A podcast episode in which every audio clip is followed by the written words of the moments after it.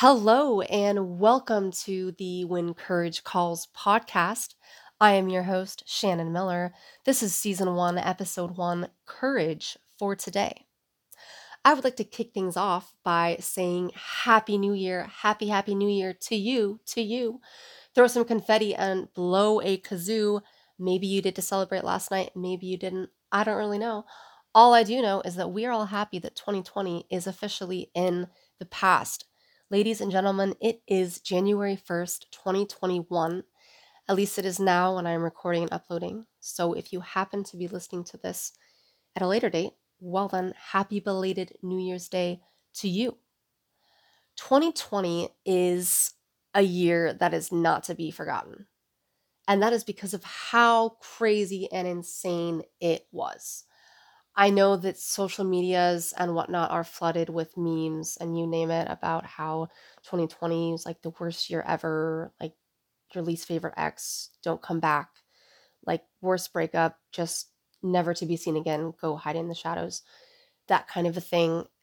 It's kind of funny. But at the same time, let's be real 2020 was really, really bad. And I know that right now you're probably thinking we don't actually need to talk about it because it was just that bad I mean, everything from the political unfoldings to the events to the natural disasters, the wildfires in Australia and the hornets and the global pandemic, let's not forget, and all of the foreign affairs, and then everything that's happening within your home and your community.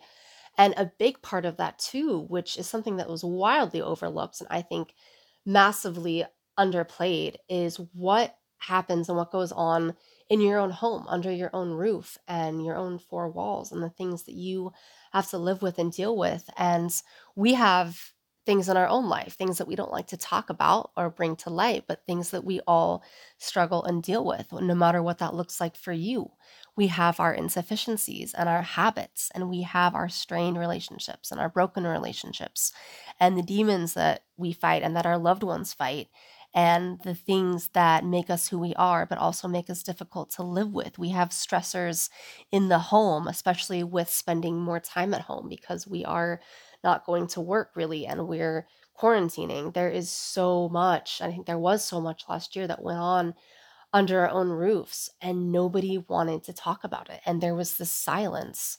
And it really goes to show that we want to go out and we want to talk about the craziness of the chaos of this world because the focus is not on us. It's not on our own flaws and our own shortcomings and our own situations, but it's on the world. But that just stirs up more chaos in the minds and the hearts of other people. So, what good is that really? We are here in a place where we are right now because of the circumstances and the unfoldings of this last year. It has brought us to this place right now, whether we like it or not. When Courage Calls is a podcast that I have been wanting to start for quite some time. It's been a dream of mine and a vision of mine, and I haven't brought it to life yet for a number of reasons. But I finally said to myself, you know what, Shannon? Now is as good of a time as any because you cannot continue to live in this state of complacency. And I know that we're all guilty to some extent of it, but living in this world and this mindset of, okay, I want things to change, I want to improve my life. I want to grow. I want my relationships to flourish. I want to heal the parts of me that need to be healed. I want to give them proper attention. I want to extend myself and I want to really just grow beyond even what I think that I'm capable of now. I want to reach further. I want to invest myself more. I want these things for myself, but I'm not willing to get up and make it happen. And I do think that this state or this idea of complacency is something that we all struggle with because we all have dreams and goals and hopes and you name it. But actually getting up off the couch and putting our phone down and making it happen and taking those steps of action, it's a hard thing to do because we oftentimes don't know where to start or we kind of break ourselves down and we talk ourselves down because we allow our mind to be flooded with thoughts from the enemy, such as, well, there's no point in trying because you're going to fail. It's not going to end up how you thought it would be. You're not going to make it happen or hold yourself to the standard in which you want. So why even try? If you're going to fail, why even try? And empowering yourself to step out of that and saying, okay, I know that I can succeed. I know that I'm capable of pushing myself to my standards. I want to make it happen. So it's that call to action. It's doing that step of, you know what, we're going to do this and we're going to succeed because we're telling ourselves we're going to succeed. And success is an action. I have to do something to succeed. It's not a matter of trying and trying and trying and hoping I get there. If you try and try and try enough, you will get there because success is an action. It may be an action repeated a thousand times, but more or less, it is an action. There is a saying that is a loser is just a winner who gave up, and that a winner is just a loser who tried one more time. And it's so, so very true. This concept of when courage calls, what is courage and where did I pull this from? Because a lot of us think of courage as really just strength, right? What is courage? Well, it's strength, it's bravery, it's being able to face adversary or trials or hard times with empowerment and with strength. But more than that, courage is a pursuit. Courage is taking faith and strength and the fire that is within you, and it is actively engaging in pursuit of whatever it is that you are pursuing, in pursuit of your calling from Christ and your vocation, in pursuit of whatever it is that you want to have happen for yourself. And this is a perfect time to start. It is a new year, everything is fresh. What is it that you want for yourself? Why are you listening to this right now? Do you want goals to happen? Do you want to set goals that you won't just set and forget about or just give up or say, I don't know why I set that in the first place? Or do you want goals that you can achieve by action, by consistency, by self discipline, all these things? Do you want to work on them? Do you want to grow spiritually, emotionally? Do you want better finances? Do you want better physical habits? Do you want healing of your heart and your relationships? Do you want to invest time in certain places where you don't think you're going to have it or you haven't had it in the past? Whether it be with your family or your children, do you want to make that happen for yourself? Do you want outlets and hobbies? Do you have family priorities? Do you want to see yourself accomplish something massive, but you know you can do it? It's just one step after the next. It's one foot and then the other and then the other and that consistency. And it's so hard to do that. And complacency is that place where we fall back. It's that automatic default mode that we go to. But do we want to break consistency? Excuse me, do we want to break complacency with consistency and come out strong and fervent and accountable? Absolutely. Absolutely. And so I have set in place this call to action of courage by utilizing strength and faith and igniting the fire within us to pursue our calling and to pursue the things we've set before us and in front of us that we want to achieve. There is so much empowerment and so much beauty and so much reward in really living and fully living, in being able to throw yourself at the things you want to throw yourself at because you can, because you have leverage in your life, because you are an empowering person and you inspire other people. That's a really great quality to have. Do you want to really live in the moment and make the most of life and capture memories and capture moments in a way that makes you feel full and makes you feel vibrant rather than simply existing and doing this mundane cycle of, oh, this is life. When you look around you, are you ever surprised by some people and what their life must be like? Because what it looks like and what you can see and your limited perspective of their life, regardless of how close you are, it seems so great. And it's hard not to covet that and you think, well, how can I have those things for myself? Because obviously, there are some things that are circumstantially grounded. Granted, you're not going to wake up the next morning a millionaire, you know, and those kinds of things. But when you look at somebody who who really lives, and I'm not saying that you need money to have that kind of a life because you don't, but there are some things that are circumstantially seated, and there are other things that aren't. And so, really, it's weeding out those things and saying, okay, what can I pursue? What can I be? What vision of myself can I pursue and achieve? Because I can, and because I am stepping out in my call to action and being consistent and being accountable, versus what are my circumstances that that I can still have that life with, that I can still pursue those things that are not circumstantially seated, that you can reach those goals and you can be that person and you can allow yourself to have this life and be who you want to be regardless of your situation.